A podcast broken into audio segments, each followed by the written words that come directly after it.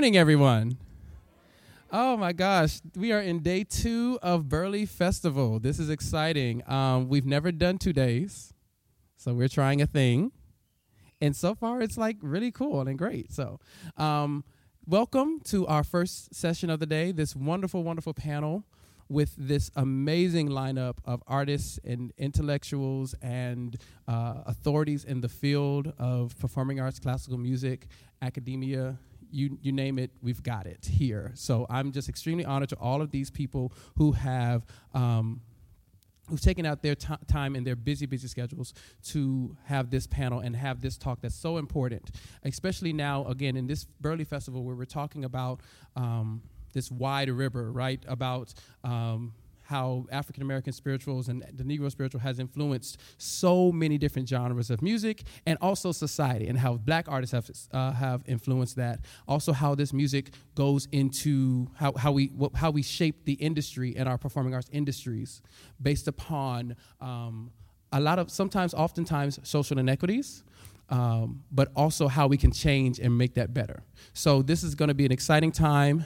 I'm going to hand it off to these really really dope uh, moderators the host of so firstly i want i do want to say this we have like three podcasts represented. I don't i think this is also another we, we're having a lot of firsts for this burleigh festival. This is another first for this burleigh festival. The host of classically black podcast uh, i'm going to turn it over to katie brown and delaney harris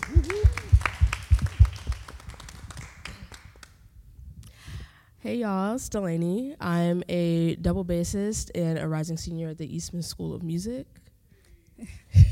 and it's Katie. I'm a recent graduate of the Eastman School of Music, where I got my master's in viola performance and music education. And we're the hosts of Classically Black Podcast, where we talk all things classical music and being black in the profession, with trap beats playing in the background. now, you may be wondering how a girl from Inglewood, California, who grew up playing in a um, El Sistema inspired program and never took a private lesson until uh, about my junior year of high school, ended up at the Eastman School of Music.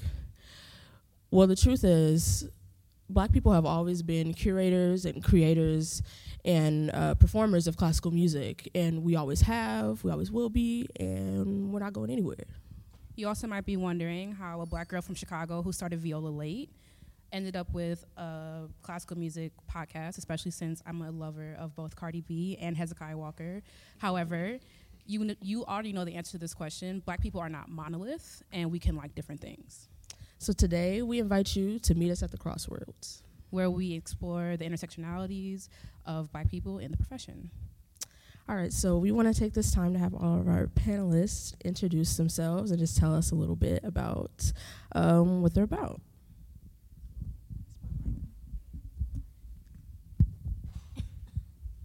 Hi, my name is Titus Underwood. I am principal oboe of the Nashville Symphony.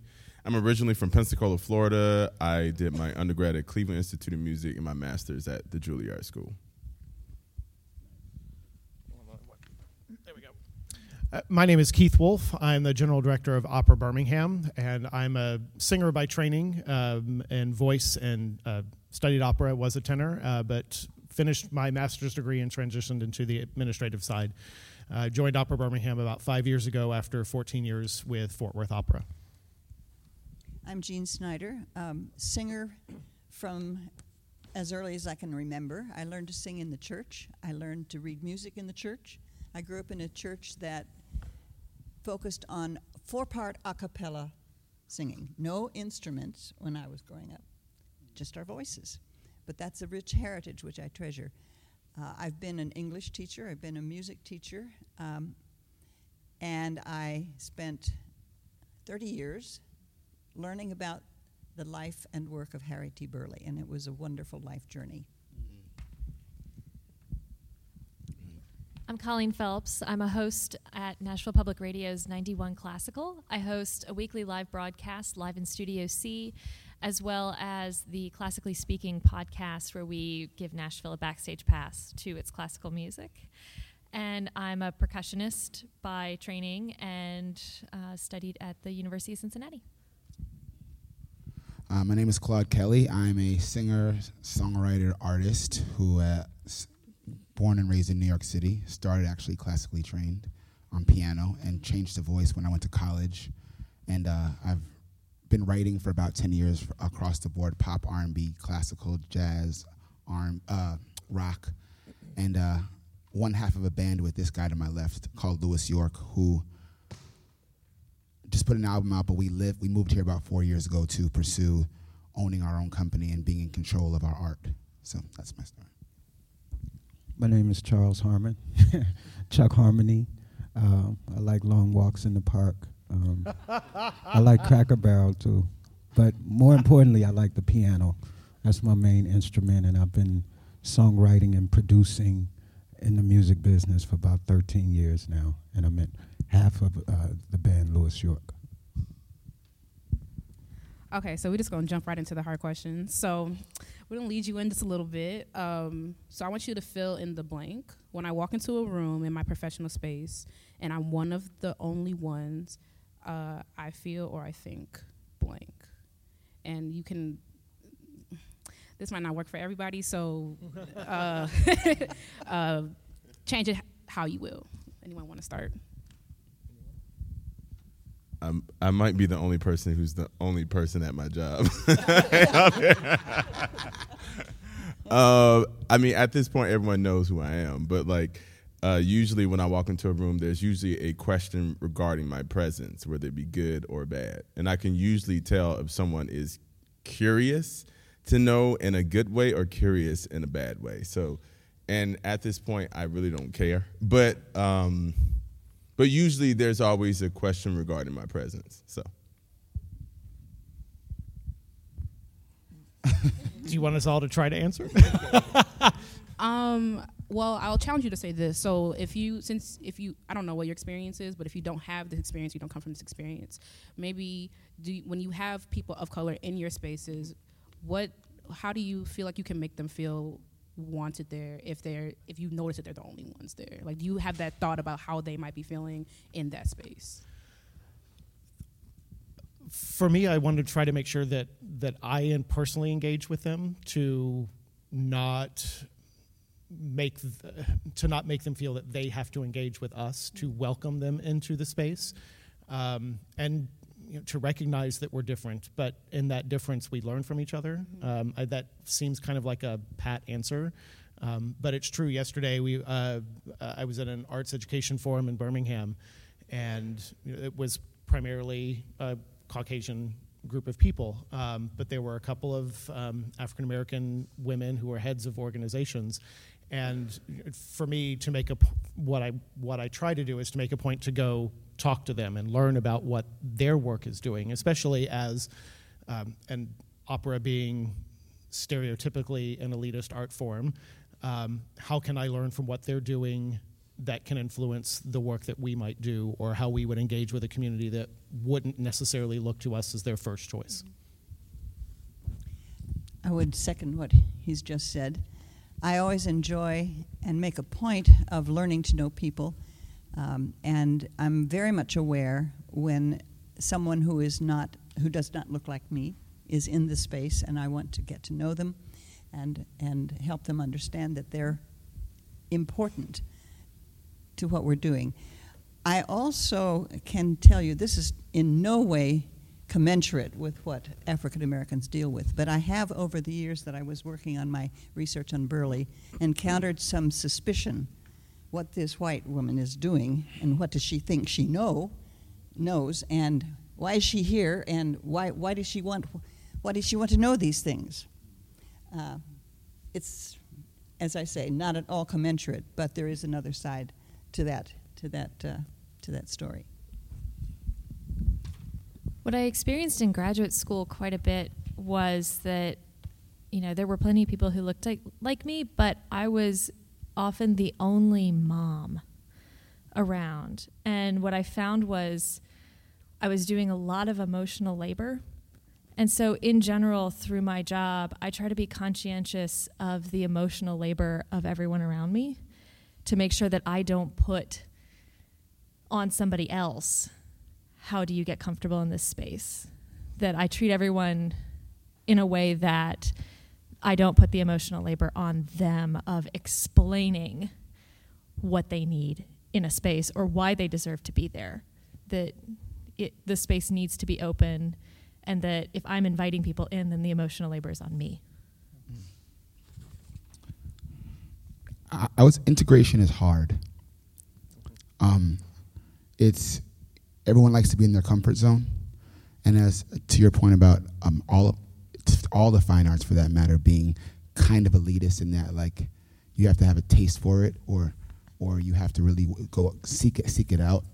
I've always found that it's um amongst black people you have a conversation if you go to the opera or for example I was at TPAC last weekend seeing a musical and the conversation of how come there's not more of us in the room. Mm-hmm. And I give a little bit of slack because it's hard to put yourself in a room where you don't feel like you're comfortable. But I was always taught that integration is a requirement.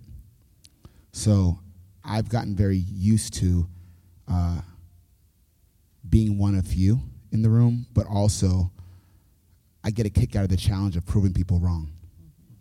I've kind of built a whole career out of being the unexpected factor in the room and blowing expectations or blowing the stereotypes that you thought were attached to what you saw when I walked in the room. So I've always taken, even when it was a negative situation, taken that as opportunity to to shine be beyond that. First of all, prove prove to myself I can do it, but prove to others that might be doubting me because because of my skin color or my circumstances or my upbringing that I could um, be just as good or better. Mm-hmm. So there's always an opportunity there to rise above and not necessarily be the victim of it, but be the um, the victor of it. So.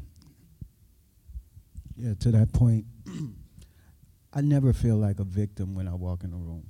I've I've grown enough to know that what I experience is my experience alone, and so um, I try to be conscientious about the fact that I do represent a whole race of people in certain aspects in certain situations, but I don't feel like a victim, and I'm able to move accordingly. May I respond to something? Sure. I take what you say as a challenge to opera specifically because that's what I know, but to the classical fields in general is we have not done a very good job of representing our communities on our in in the work we do, and it's starting to it's starting to seep into our field. Um, we we used to talk about colorblind casting. Um, that's not good enough anymore. It needs to be color conscious casting where we I am actively seeking out people that look like my community to put on the stage. And then beyond that, what work can we do that represents our community? Madame Butterfly is a wonderful opera and I that just came to mind. I'm not picking on Nashville Opera for just having done it. It's a wonderful opera, but it's an opera of an era and there are works being written now that speak to our broader community now and so I, you know, I take that, and our industry is starting to realize that we we can't expect people, anyone, to come into our theater and feel welcomed if they don't see themselves as part of the entirety of the work that we do, and that's slowly starting to change. But there's a whole lot of work that needs to be done there. Um, I want to add something to that because that's a very common conversation, especially in the classical field. They're saying, "How can you get more black people in the orchestra?" And I tend to don't use terms like people of color because it's very ambiguous. Um, I usually say black because I'm a black American. I'm a black person. I grew up black, so I'm black. Dressed in all black, right? So you know, um, but I, I, think the biggest thing that that comes into play is. Uh, a lot of times we're not getting the work or the positions. It's usually about capital and about money, right? And most people are fighting for these positions because they want to be paid for what they do. To be really simple about it. So I think the reason why a lot of specifically African Americans been shut out because we don't have the same resources. Therefore, we're not power players as a group when we walk into a place because most people who are power players in, in places means they have a group that backs them they have people that they can fall on. So if someone says something to them, there's going to be a group that comes after them that has money behind them. So a lot of times we're in a space where we're camouflaging or changing this or asking for that. And when someone says, someone asked me, said, how do we get more black people into orchestras? I said, one, make the, the audition system fair and no more conversations and contracts. I want contracts not conversations. And the thing is, I'm not, I know that people change hearts and change the way that they look, but people have to have an incentive to change a lot of times. every we're the people in here we're preaching to the choir. We know each other. We know like we're about the cause and we want to see the change. We want to see diversity. But a lot of people want some people want to see change but they lay down with the bullies when the pressure gets on. So how do you change people from from acting a certain way? You have to have an incentive which means that you make sure that these people are in those places. You protect those people in those places. And those people who are against it just have to deal with it because you have your contract so I think I think that a lot of times I get into how do we treat each other, how I feel. I mean, if I'm if you're not paying my, my rent or or you know, I'm good. So I, I think that I'm I'm always want to I always want to try to push things towards a tangible result. Not just a behavioral result, because we know that when integration happens, people are nicer in public spaces you know, we're not being called the N word everywhere. I mean, mm, I don't know now, but, but, but I'm saying I do think that every conversation should always lead to a tangible result every single time. Because I remember I've spoken so many for the. I remember I went on a hiatus from speaking on panels because I said, "Am I in this room to make the people feel comfortable that they're having the conversation?"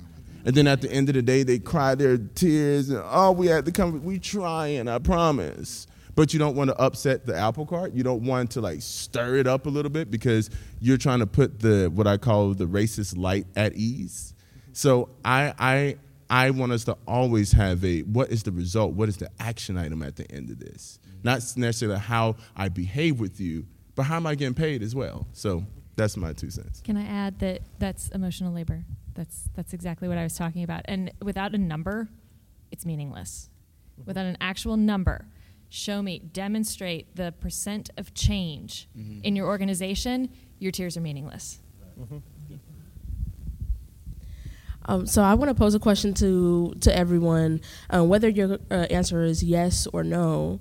Do you feel seen in your field? And uh, I want to ask this question because even if your question is um, yes, that might not be exactly a positive answer. I know that we heard a little bit about uh, representation, and for some people, I know when you feel like a representative of a group, that can be a lot of pressure.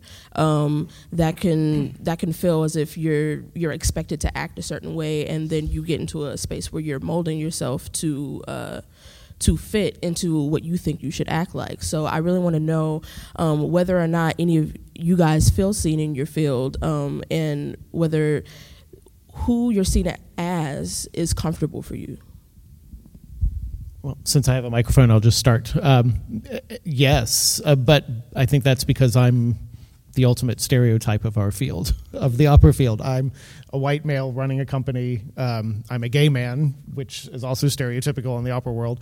Um, so, I mean, I, I do, but I think you know I don't know. I, I, I wouldn't say that that's a good thing because our, as as we talked about, the fields need to change. The representation in the fields need to change. So, you know, I I am by default uh, seen in my field because I am I am the field. I would say yes now. Uh, I think both Chuck and my experience are a little unique because we were we've both been classically and jazz trained, but we're we're operating in the pop space, and so the the, the, the conundrum becomes the training and the discipline and the preparation that you're taught when you grow up in conservatories and schools doesn't necessarily apply to the pop world. So the first half of our career was feeling unseen because of our color of our technique and of our mindset about music. So the reason we moved here to Nashville was to find ourselves in the madness because we love music to our core and we were kind of in a system where like that's just a, that's a passing thing. It's like it's part of a, a bigger whole. The, the song and the performance and the preparedness and your your your qualifications are just the light part but if you do this, do this, that always matters. Um, and so I think we came here to find ourselves so we could actually be seen for who we are, which is lovers of all kinds of music who take it extremely seriously, who prepare and practice and study, study, study. And so, for the first time in the last three or four years, I would say, despite what people see on paper for what they seem successful and awesome and great, um, that's a resume. But really, feeling seen is bigger than what's on paper. It's it's it's it's being understood. People looking in your eyes, understanding what your soul is trying to express. And the last three or four years have been beautiful because I I feel seen now um, by the people I'm around, by this panel, it, it, literally right now, but just the uh, the way I'm able to express myself as a black musician in America feels a lot more freeing now than ever before. Um, what I found where I feel like I'm missing is in the national conversation about new music in classical music. And if you look at, you know, some of the funding organizations, there was one in particular nationally where it was if when you looked over the last five years, I think it was 10% of their funding had gone to the southeast in the United States, but they labeled themselves a national organization. And you know, it's 30% of the population that lives in the southeast and you know this tiny amount of the i think it was 5% it was this tiny amount of the funding even though it's a much larger population and all the money was going to new york chicago la and until i think even the national funding organizations in classical music recognized the southeast representation is going to have a struggle to grow because this is where the hbcus are. This is where you know, this is where a very diverse population makes its home and where a population that does mix genres more easily has its home in Nashville. And, you know, until cities like Nashville and Atlanta entered the national arts conversation, representation is going to struggle to grow.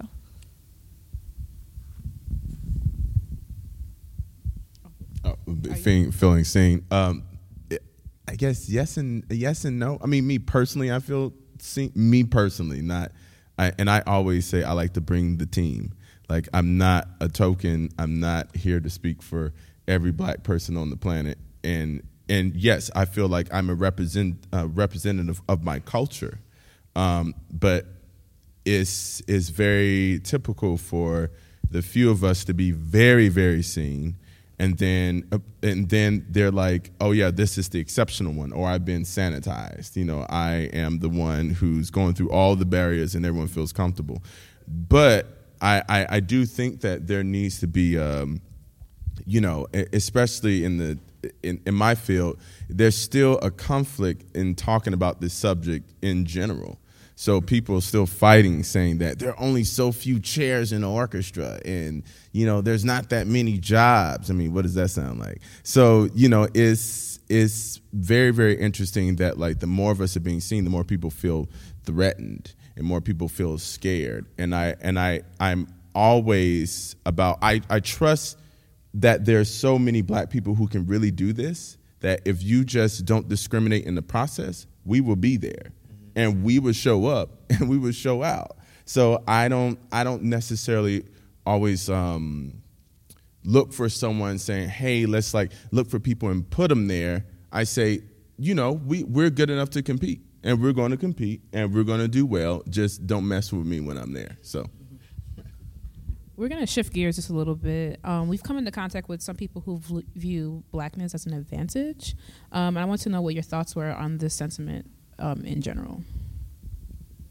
Blackness as an advantage. I, I, I, I, I, I guess I, I don't. I think of me as a black person. I feel like I have cultural capital. Is what I call it. Like I grew up, you know, I, I know everyone here probably grew up differently, of course, because we're all from different homes. But I grew up in a pastor's kid, grew up in the church. I grew up in a Pentecostal church. I mean, we speaking in tongues, we falling out, we raising our hands, we dancing so I mean, and it took a long time for me to feel comfortable, especially in like these very intellectual spaces, to say that's the type of church I grew up in. Mm. And there's a lot of culture that comes from that. And most American music has come out of that church, where people beating drums and cowbells and dancing and all this stuff. So I feel like that to me feels like an advantage of expression because no one needs to really tell me how to feel music. I grew up in that. So I have a specific voice that comes from a specific community because at that time my dad would play piano. He's an amazing singer. My mom's an amazing singer. So I grew up all around this music. And other people sitting up didn't have any musicians in their family. They may have the best lessons. They may have gotten the best technique before I got it, but who cares? But once I learned how to figure out this instrument and connect this technique with this voice, I feel like I have an advantage at that point.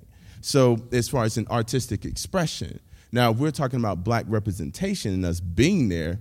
No, so you know, I think like I like I mentioned before, it has to do with a community that has been deprived of resources because we haven't been paid for all the years we've been here for things, and now you have to create all these programs instead of just dumping the resources that are due to those people. So that's a whole bigger societal problem. But in the arts where we are, the reason why we deal with the same things that people talk about in every other field, because blacks in America are an exploited class here.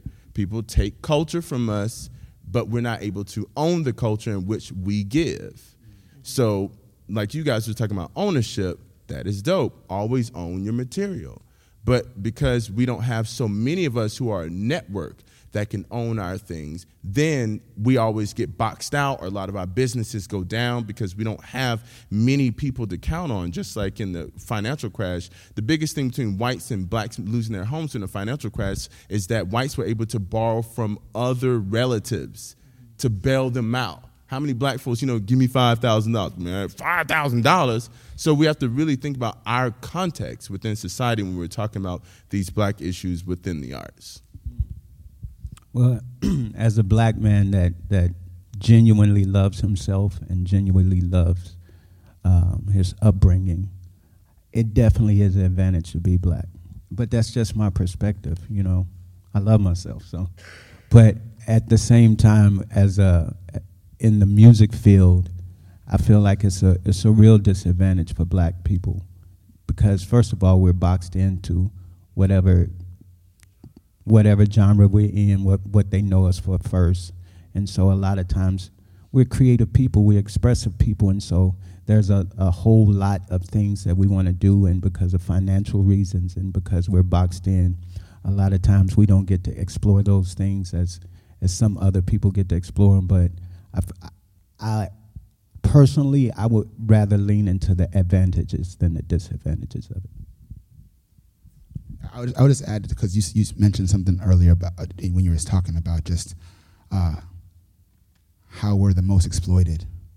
Um, just having sat in some of those boardrooms and those conversations that happen about who gets the job, who gets the record deal, who gets the, the exposure, who gets the media time. Everybody knows that blackness is an advantage.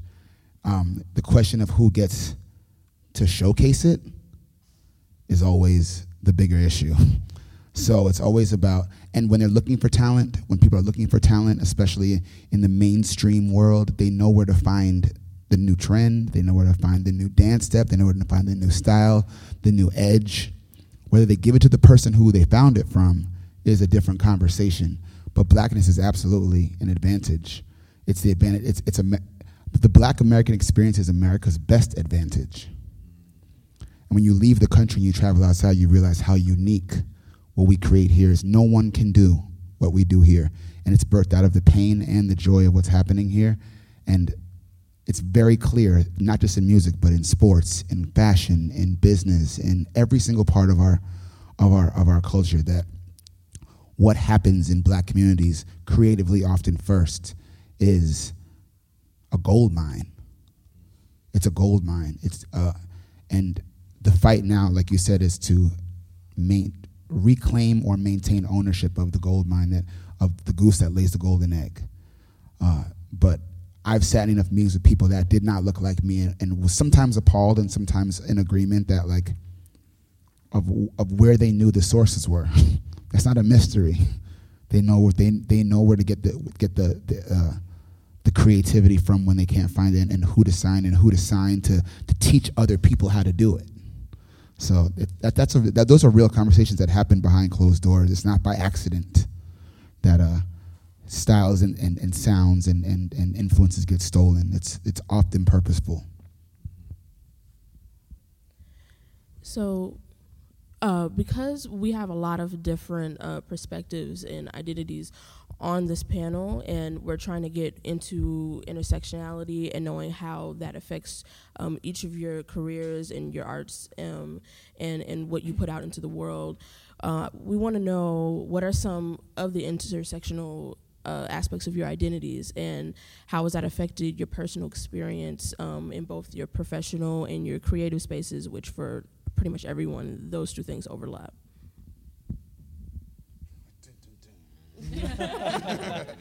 uh, intersection. Uh, you want to start?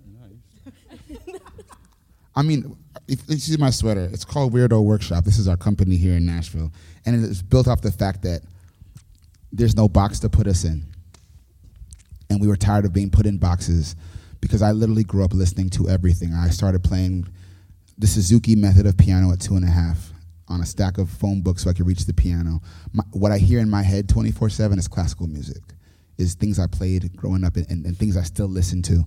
Um, and like you said in the intro, you still you like Cardi B and uh, uh, I can't remember the person was, but I'm with you, Hezekiah Walker. Um, so more challenging than being the only black person in a room in a specific field, I think, is having to explain or justify the fact that you are good at several different things, or that it's okay to uh, blend genres, blend your influences, and not be known in a box. Um, and we've taken that issue as a company and made that the what we're proud of. So the weirdo part of our company is the reason we call ourselves weirdos is not because we we like being outcasts. It's, it's the acceptance that you have a unique upbringing that might involve gospel um, a COGIC background or a classical background. I grew up Episcopal, so totally opposite. Pipe organs and handbells was my was my experience growing up. And, but, but I was walking around literally like in church rehearsal singing TLC and getting in trouble for it. So I've always had to find the way to make to find a, a platform for myself that made sense for all the music I heard in my head. So it's a daily struggle to. Uh, marry all the things you hear in your head and make that your career and make it realistic for yourself. But it's a beautiful challenge. And I think now more than ever, with um, the advent of a lot of technology that allows you to express yourself and these kind of conversations, you're justifying why it's okay to find a, a, niche for yourself that allows you to do all the things you are so you don't feel stifled as a, as a musician, as a creative person. Done.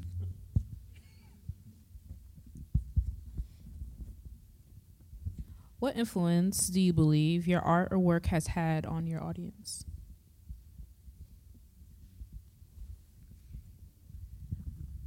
I try to let Live in Studio C stretch the definition of what classical music is.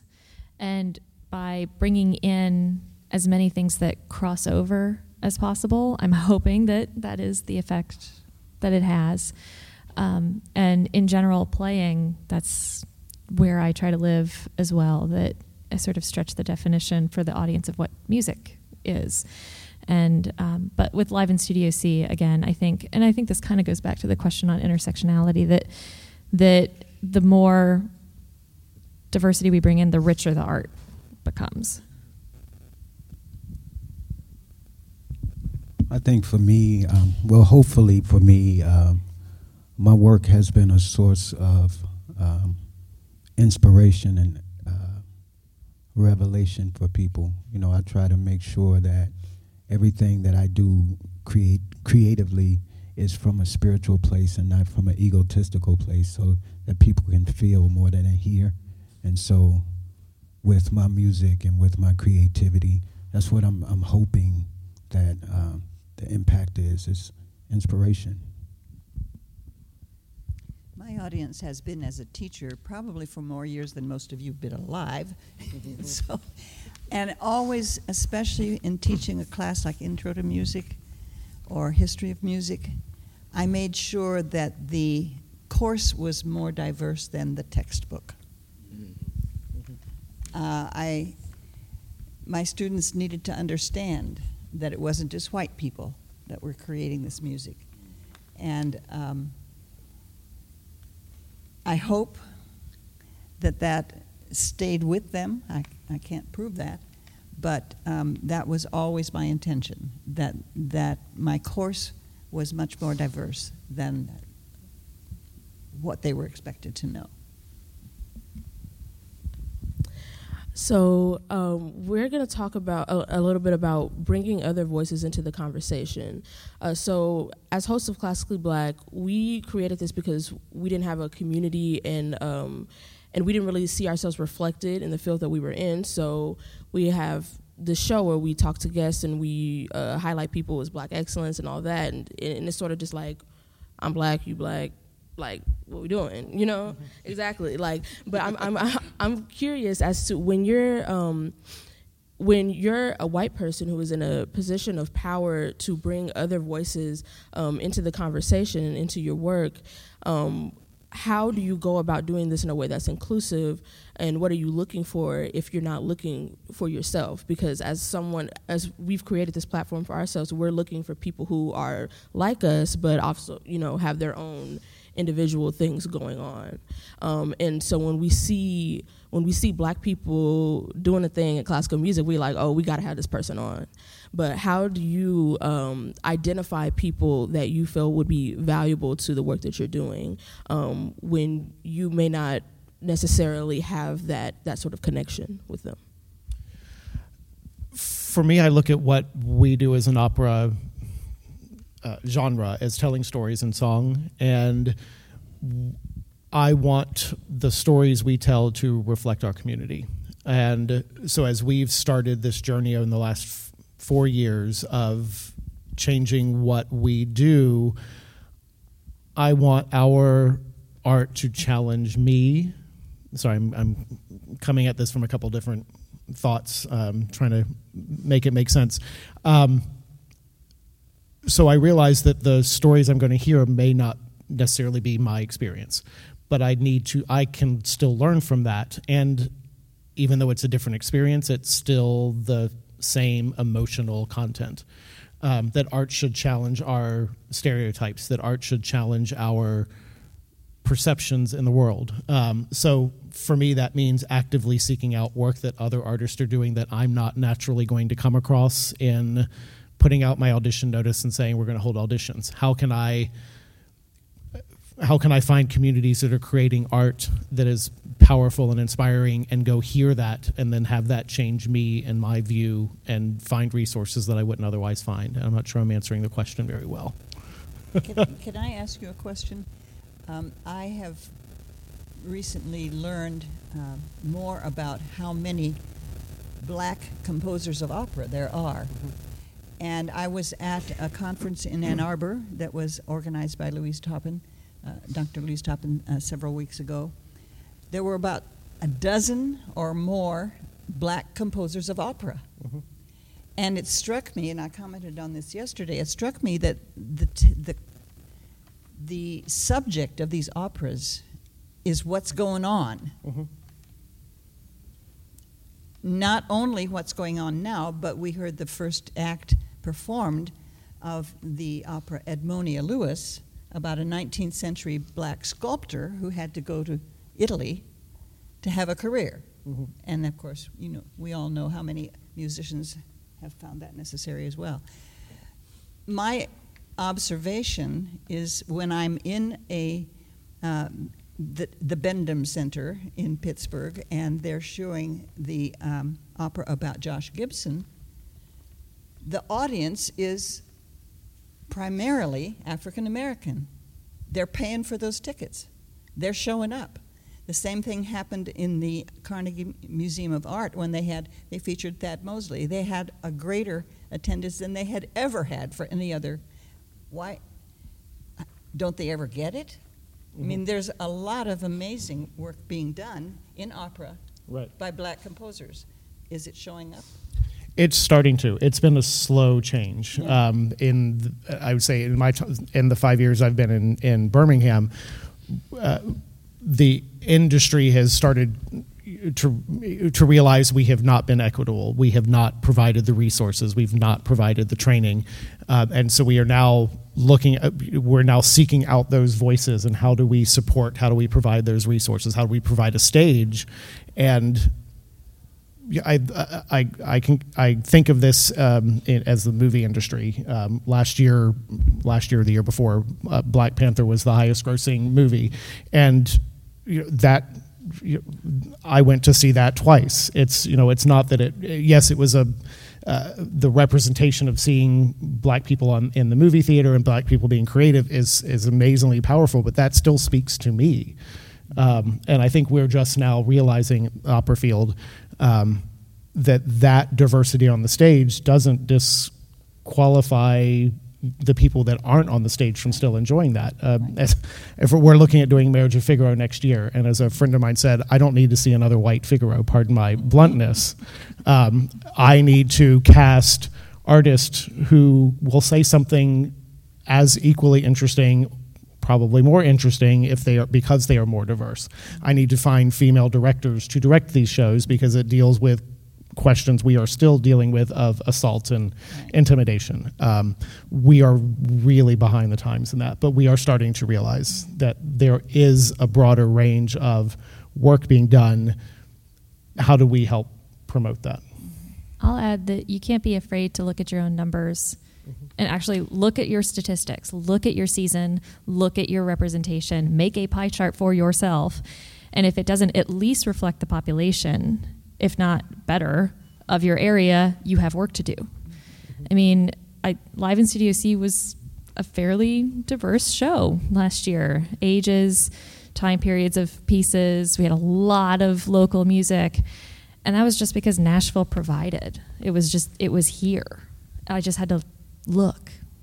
And I had to, I looked at the previous season and I thought, okay, how can it be better? What space can I offer? And I think you, you can't be afraid to just look at your numbers and actually confront how much, how diverse has your show or company or whatever been?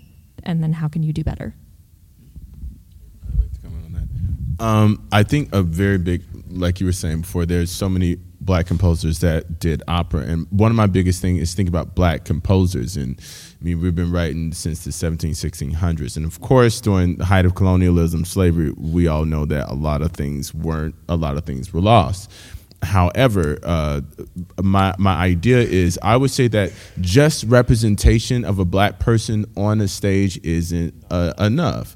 I think people who the creators of the music itself and those people expressing. So when you know when European immigrants came here, they brought their music with them. That's why a lot of the music that we're playing here is music that's from certain parts of Europe, and those people show people the inflections of the music or the language of the music. Then it went into the conservatories, and then they taught us how to play it, and that's how that goes. So imagine if there is, you know, I'm a black person, I teach a kid, you know, Florence Price, and then they have etude books on Florence Price, and then you go to conservatory and they teach you the nuance of Florence Price. That's how that happens. There's a whole system that goes all the way from the beginning up into the performance stage. And if there is just a black person just playing Mozart, I'm just a black person. And I think that's great too. However, I don't want to fall into the box of I can do it too. I also come from a rich heritage and culture that creates music, and I can express that. And people say, Isn't that stereotypical? And it's stereotypical for an Italian guy to sing Puccini, whatever. So like I'm gonna be just as proud and I'm gonna celebrate my music just as much as everybody else. So I do think that we as creators and not just representation, uh, we need to go even further with that conversation. So I think you kind of answered our next question, which is like, are do you think that in your respective fields we're doing enough to include people of color in our stories? And I mean, as a classical musician, I have my own um, thoughts on this because, like you said, having me seeing a black person in orchestra doesn't really make me go, "Oh yeah, I could do that too," because I know that it, there's a lot of things that go into that. Um, we really have to program black composers and program black operas. Um, but do you think where you are, your organizations are doing enough to include people of color, black people in the conversation? We're starting to, as I've said, we're behind um, where I think we should be. Um, but this past summer, um, Glimmerglass Opera premiered um, the opera Blue, which was about uh, an African American teenager who was shot in New York. Um, they um, Opera Theater St. Louis premiered "Fire Shut Up in My Bones" based on the uh, uh, New York Times bestselling. So we are starting to Opera Birmingham, me specifically. No, we are still working there. We are new to this. Um, the company is new to the idea of presenting works that are not 17th and 18th century, um, but we're starting to um, and actively, you know, as we are moving forward in our programming, we do one chamber opera every year. Um, and we, we, are looking at that piece specifically being something that relates to our community in the broadest sense. And you know, we are in Birmingham. Um, we have a, a cultural history we're still coming to terms with. What works can we find that can help in that conversation and be part of that conversation? So it's starting, but it's very far behind. Okay, so um, oh, you look like. Oh, no, no, no. I'll say that public radio works very hard on representation, and it's a constant question. Like we have a, you know, when if you report a story, you have a checklist, and one of the checklists is have you represented every voice. So that's I, I like that checklist for everything now because it, it is always a reminder. Um, classical music within Nashville, I would say it just every organization just needs to be conscious of growth. I think you know, I, I'll suggest that also representing women's voices needs some growth. There's some organizations who really have it on the forefront of their mind, and you can tell who's thinking about it and who has to be reminded. And it's it's really obvious when you look at a season. I can add to that. Um, I, I think the main thing is that, uh, like I said previously, uh, I take it a responsibility myself as a black person to learn a new piece by a black composer in, in every, throughout the year. Like I challenge all my colleagues, no one's going to play it if we don't play it. Like I'm not going to tell someone else to play something I'm not going to play myself. I'm ashamed this, but you put this up. No, you gotta, like you said, I'm gonna do classically black. I'm gonna do my own podcast. If someone says we need more black composers, then Titus, how many black composers have you played this year? So I take responsibility myself to learn the I I realized that I had been socialized into something and thinking I remember when I used to sit on stage and I remember when I was going to conservatory I literally thought to myself oh, I don't want to get boxed into that black circuit. I don't want to be labeled into that. Mm. Because you know what that means. And I was like and, and you and some people go so far in that direction that they actually lose themselves and you see them in professional space and they talking to you like it's a room full of white people and it's just you and them. You want to be like, "Yo, what's up? Hello, how are you doing today?" It's like, "What?" so I'm not. I'm. I, am i am I'm saying that uh, I I challenge my community as well to mine our our our art and catalog our music so that when it does it go when it goes into that space we are the people who people have to go to because if we don't start mining our own music to be completely honest, you're gonna show up to a class, and then there's gonna be a white lady teaching you about black music, being straight up. Mm-hmm. So I'm saying, like, I, I do think that um, there's much more difficult conversations that need to be had because it goes both ways. And I'm not saying there's anything wrong with white people teaching the music. That's not what I'm saying. It's not the point that I'm making here. The point that I'm making is is that it is it's a shame when I go to talk to you know students at Curtis or whatever whatever conservatory and they have no idea about any black composers because it's inferior to them. Brahms is better, Mozart is better, Bach is better. I mean that stuff is cool, but it's not. I mean our the the water isn't colder on that side. So I I think that there's a whole canon of music that needs to be mined by us because we know the inflections, we know the expression. No one needs to teach me how to play that stuff because when I hear, I'm like, why are they playing it so square? Need some swag to, and we know what that means. When you say put some stank on the track, we know what that means. so I'm saying, I, I, I, I really, really want to evolve it beyond just that representation because I'm a representative, you know.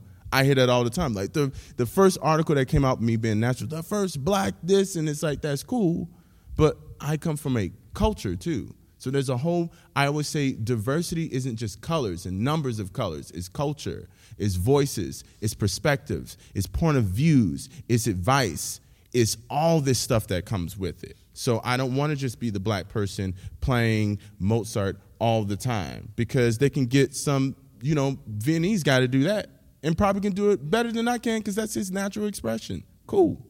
So I, I, I just want to keep pushing that a little bit more, and I feel like that hasn't been a conversation that's been had that often within these main spaces. So. Um, so I wanted to respond uh, with a question a little bit to what Colleen was saying about like representing every voice and like taking every box in that way. Um, people of color has been quite the buzz phrase uh, lately, and um, it's it's people have have expressed the frustration of that uh, people of color is such a huge umbrella and includes a lot of things underneath it. And even even the word black is a huge umbrella and includes a lot of uh, different things and, and, types of people and, and identities and perspectives uh, beneath it. And and we've encountered that with classically black podcasts and people be like oh you should expand and you should talk to this person and that person would be great and we're like that's wonderful I'm sure they're lovely, but this is classically black podcast, mm-hmm. and we mean that. And I, I just want to know what people, what, what you all think about um, the the phrase "people of color" and is in lumping black people and and all the different cultures that come with uh, that phrase into one? And how how do you go about representing everyone in a meaningful way and not just saying well okay well we programmed that check we did that all right great you know that sort of thing? Can i add something? I'm make it quick i promise. Uh, this is like my wheelhouse this this question. I always say that the reason why i get away from terms like people of color is because we have to look i look at diversity as a spectrum right so there are people who are closer to whiteness, who've been more proved to whiteness. There are people who put on their senses that they're white, who are non-American white people. If we've been real about the conversation, um, and I always say people's proximity, especially to blacks who have been, if we're talking about America, blacks who have been descendants of slaves, proximity to that shows how you're treated in America. So if you're looking at poor neighborhoods, even in Nashville, these people have been here for, for generations here. If you go to, I'm from Pensacola, people in there generations, my family's from Alabama, from Mississippi. You know, you're talking about those black people. You know, those people who've been underrepresented in America. And I say that those people have a specific history and lineage here and have not had the resources put into their communities. And then people, then by proxy, people say, I struggle too. I, I have, I'm this or I'm that, but have not had that struggle here. And, built, and we built the resources here in this country. And I want people to get more detail into the fine nuances of diversity itself. Because just just pigmentation isn't necessarily an indicator that me and that person are both fighting white supremacy. There are people trying to find their place within white supremacy and trying to get resources to get their piece of the pie without destroying white supremacy. So I, I do think that when I say, and I remember someone was, I was saying that there's so many different types of black people throughout the diaspora, and all those differences should be celebrated. There's nothing wrong with that. My fiance is Nigerian. I celebrate her for that. I'm black American. She celebrates me for that. That there's beauty in that diversity. But there's also cultural nuances that I have to understand from her culture, and she understands from my culture, and we learn and grow in that way. And people like, there are two different types of black people. I'm like, mind blown. it's like there are 220 million black people in Nigeria. There are over a thousand languages there, guys. Like, that's more than America. Just really think about that. That's more languages that are spoken in America in one country in the continent of Africa, okay? So I want us to really understand when we're talking about these things that sometimes, even as black American people, that we're not squashing out other black people's voices that come from different places. So it isn't, I can't be like, you black, you black, and they're like, I have a specific culture and I come from this. Yes, I'm black, but I'm this and I'm that. But also, I want us to really, really understand that, like, when we're talking about the spectrum, and I look at diversity charts, usually black people are the last people that benefit It usually I look at as a trick bag, and I see the people who are there who don't look like me, and they say, "Well, I'm I'm black if you look at me," and it's like, or, or if you my you know this that and the other, but there is there is a caste system within complexion within this art form as well. There is that. I'm a dark skinned black man. There's something about my presence that sometimes make people feel uncomfortable, especially if you're standing at your ATM. So I'm saying there is there there we have to be really really real about what America is. And I think that we run away from the conversation what America really is and the history in America from treating black people especially black people who fought for people. We have been the moral conscience of America for centuries. And then people piggyback on that and benefit off of that without giving us the resources that we are due so I want to have a true conversation about that because when I go into a room, I say I'm speaking for black people. And it's not me discriminating against anyone else, but we haven't got even a crumb off the table yet. We own 0.2% of the wealth in America. Whites own 90%. And most black people have been in this country just as long or longer than most white people in this country. So that's a bigger societal thing, but when I talk about that, I want people to have that that in mind about black people in this country? I think the term, you know, using the term person of color comes from, in, in classical music, some of it comes from just trying to bo- bust out of a box of whiteness. So you have to look beyond what's there, and what's there is not white. So then once you look toward, okay, bring in a composer who's not white, and then you do have to look at have I then represented my community. Like in Nashville, we have also the country's largest Kurdish community, and that community's heavily underrepresented in the sort of formal classical spaces, even though it's huge. So there, I agree that the term is not nearly specific enough, but I think that's the origin for it becoming such a buzzword for us in in spaces that curate series of things. Um, but I, I agree that there's there's a lot of work to be done if that's the only statistic you're studying. I agree with, with everything you were saying about just the fact that just the, the blanket word black or people of color definitely it may have worked for a time at a time but now i think that uh, the health of our society, of our culture, both within the I have to use it now, the black community, and uh, and for those outward looking in, is at risk if we don't. The good health is at risk if we don't start actually seeing people, like you said, for all their different nuances within the black the black community and for what they. I'm gonna use a really crude, crude, crude example that might get me in trouble, but I'm gonna say it anyway. Has anyone seen the documentary Blackfish?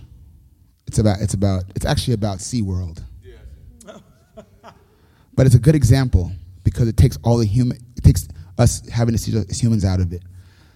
As a human being, just to show you what happens, I, to me, orcas are all the same. They're just they're killer whales. They're all black and white. They, and they all swim and they do the, what killer whales do.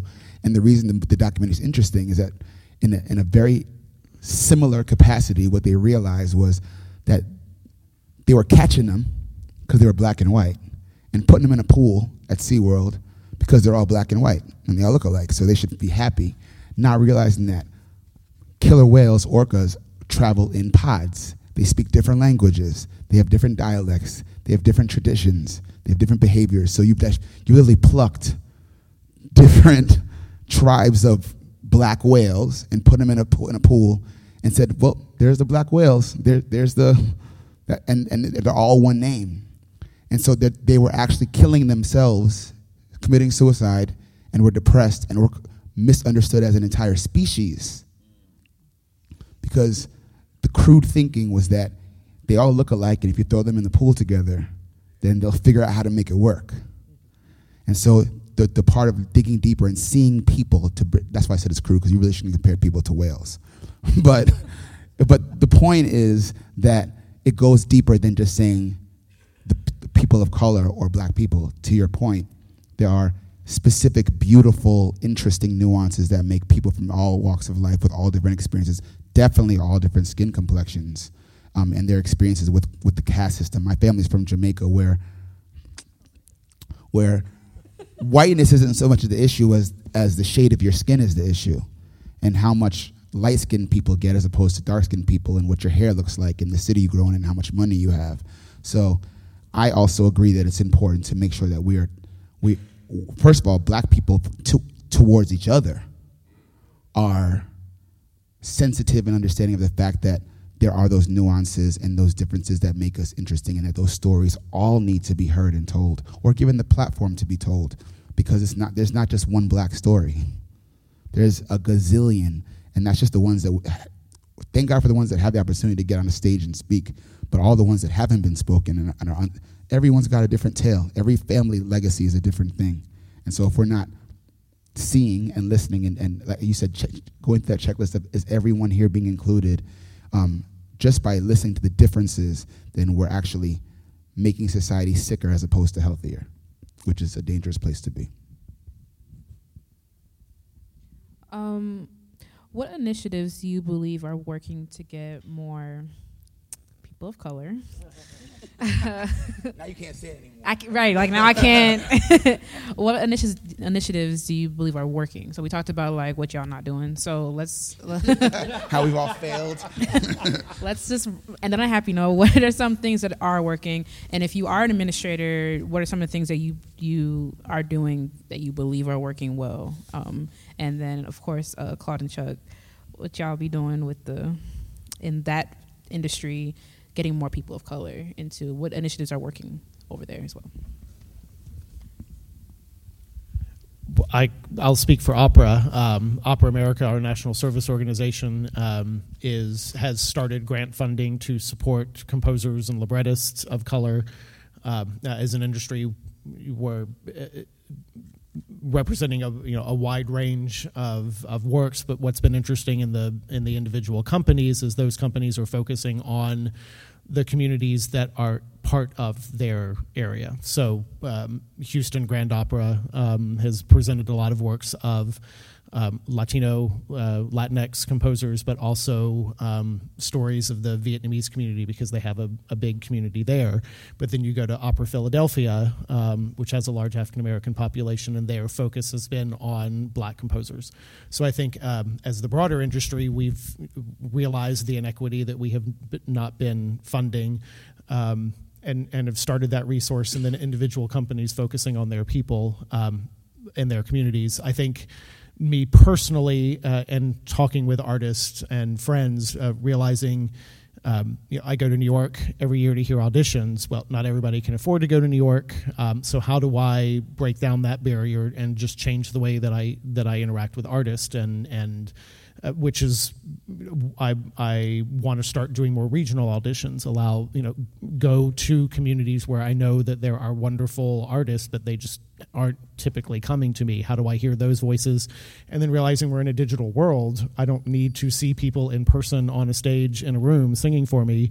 Um, there's work being created and shared in other ways that I can that I, I just need to change the way I think about how I hear people. So those are just a few things that are starting and know, there's a lot more work to be done, but we're finally starting down that path. Well, um, the initiative that we started was starting a black-owned business to house um, the creativity of black artists, and not just the artists, but actually building a community by which a lot of different kind of creatives can can find solace and find a, a safe space to to work on their craft, work on their gift, express that to the world? Um, I uh, work with an organization called Gateways, where uh, they're black musicians of African descent all come and do classical music together. I think um, that's a great initiative. I also work with Chineke out in London.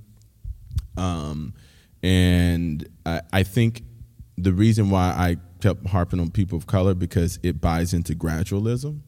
And I think people want you to buy into gradualism. Like it's one of those things, oh, we, we can do this for these other groups, but we'll get to y'all soon because we know you're the most offensive group. So I think I think it's um, I think the more that people are being more upfront and honest about the conversation, and I usually remind, uh, dare I say, my white colleagues uh, in all all across the country and things that sometimes the discomfort of talking about blackness is just a conversation for you. When the conversation is over, the discomfort's done. But I live in this space. That's why I have so much to bring to the conversation that makes you feel uncomfortable. And I, I, I think that it's okay to feel uncomfortable because that's where the growth is. And if you're not feeling uncomfortable, then we're not having the right conversation.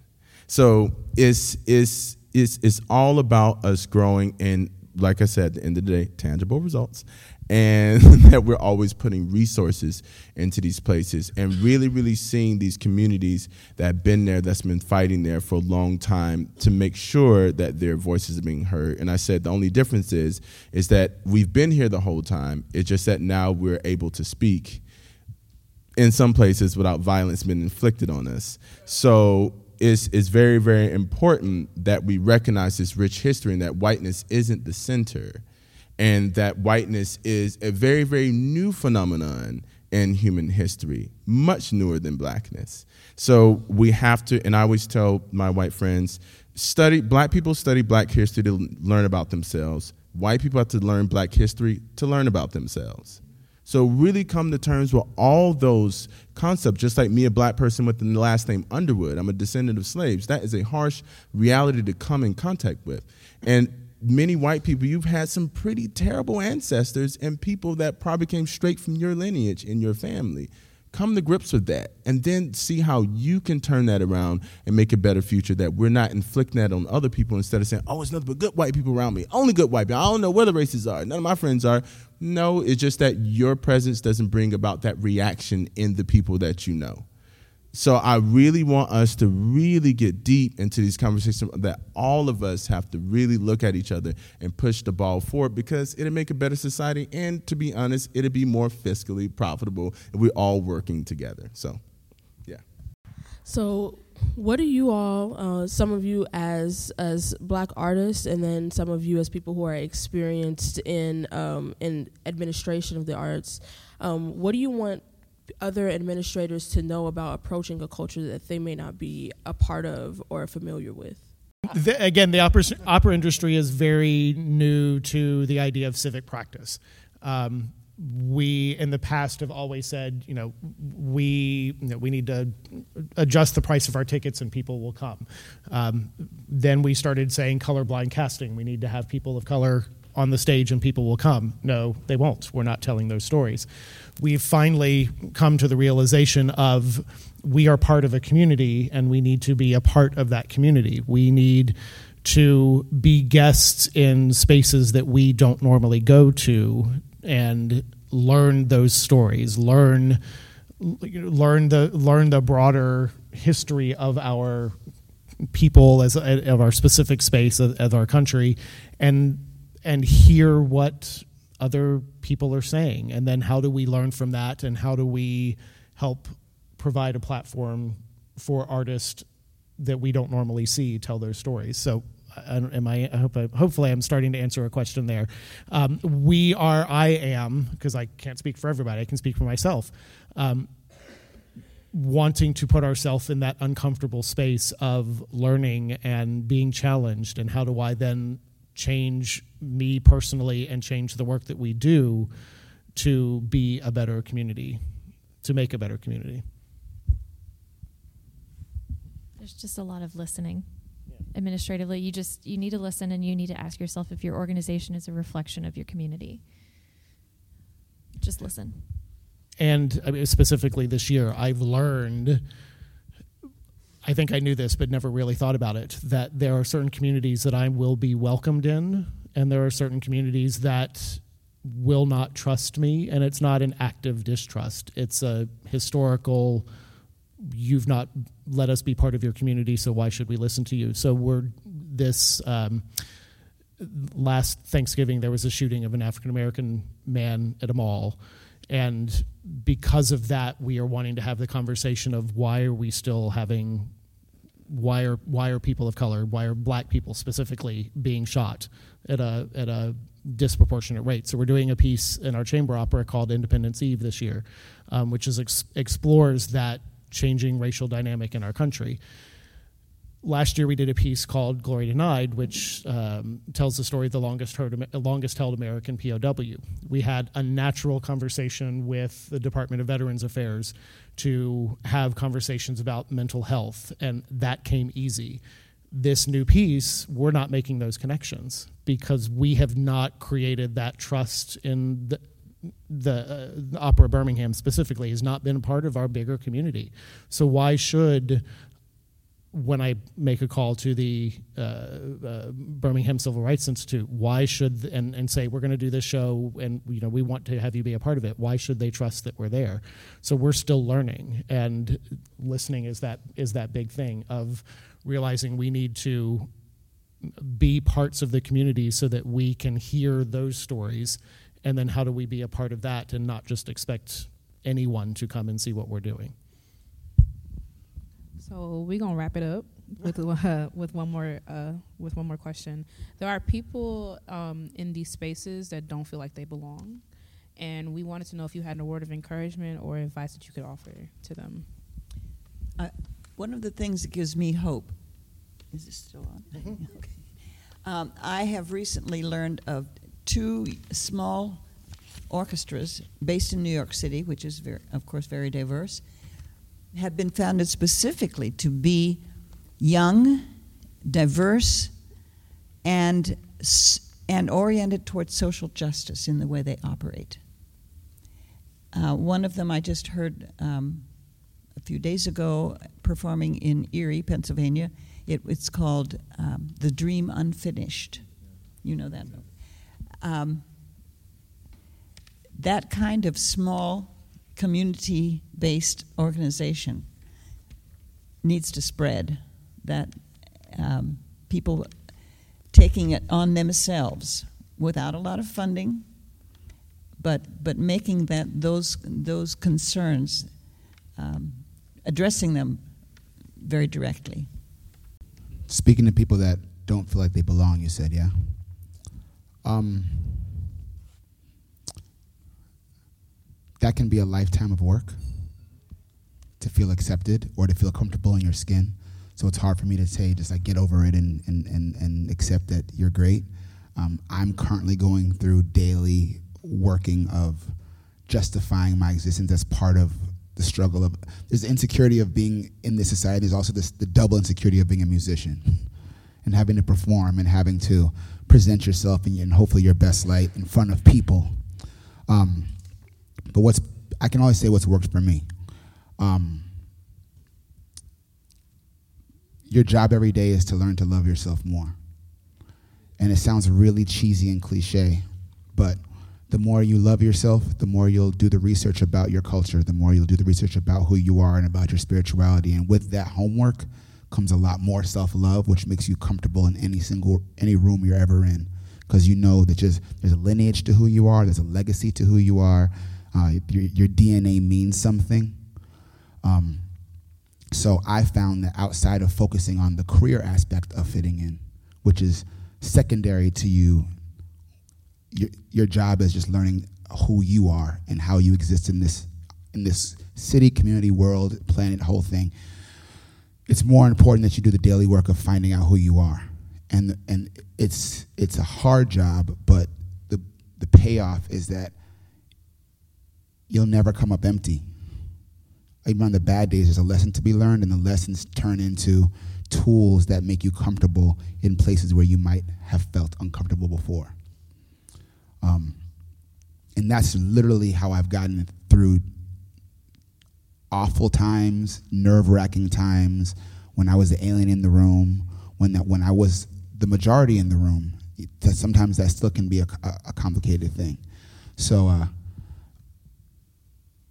learning to believe in who you are and why you matter in the room um, is important. And in terms of the, the presentation of yourself, um, what's always gotten me over the jitters of feeling uncomfortable is you cannot want to curse.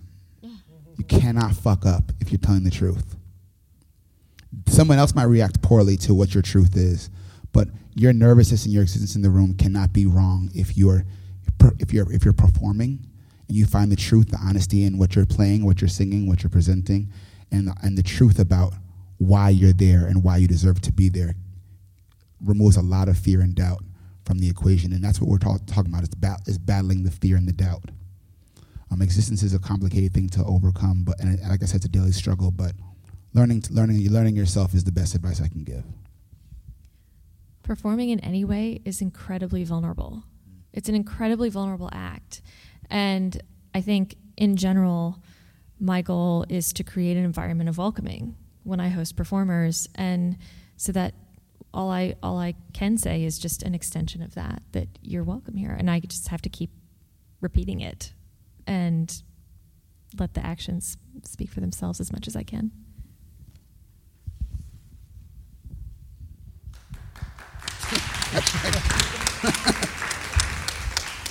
we wanted to open it up for questions you, that you might have for the panelists. okay. Hi. Um, so I was like in my childhood, right? I was like, um, I was raised in a predominantly white area. So at a very young age, I was like this ball of chocolate, and I was like, oh no, I need to blend in. So I dipped myself in this white chocolate, and I was like, oh no, that didn't work. And so I dipped myself in chocolate that I thought was originally me.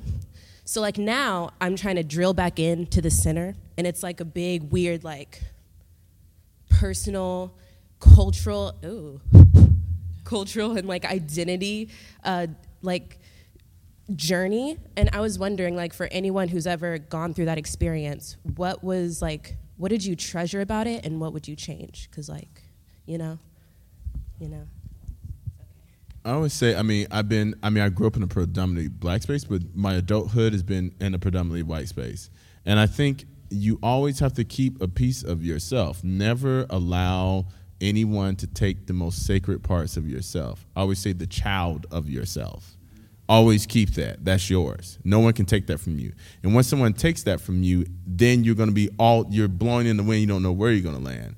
But know that you have a center that's yours. That's your experience.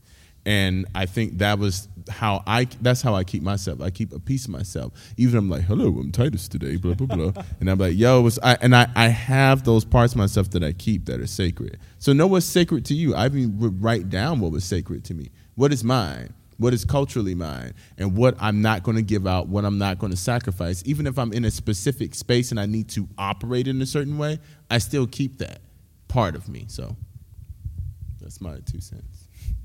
I, wouldn't shun any of it. I, my, my, my experience is very similar to yours. I grew up in, I was the only black kid in the white private schools in New York City.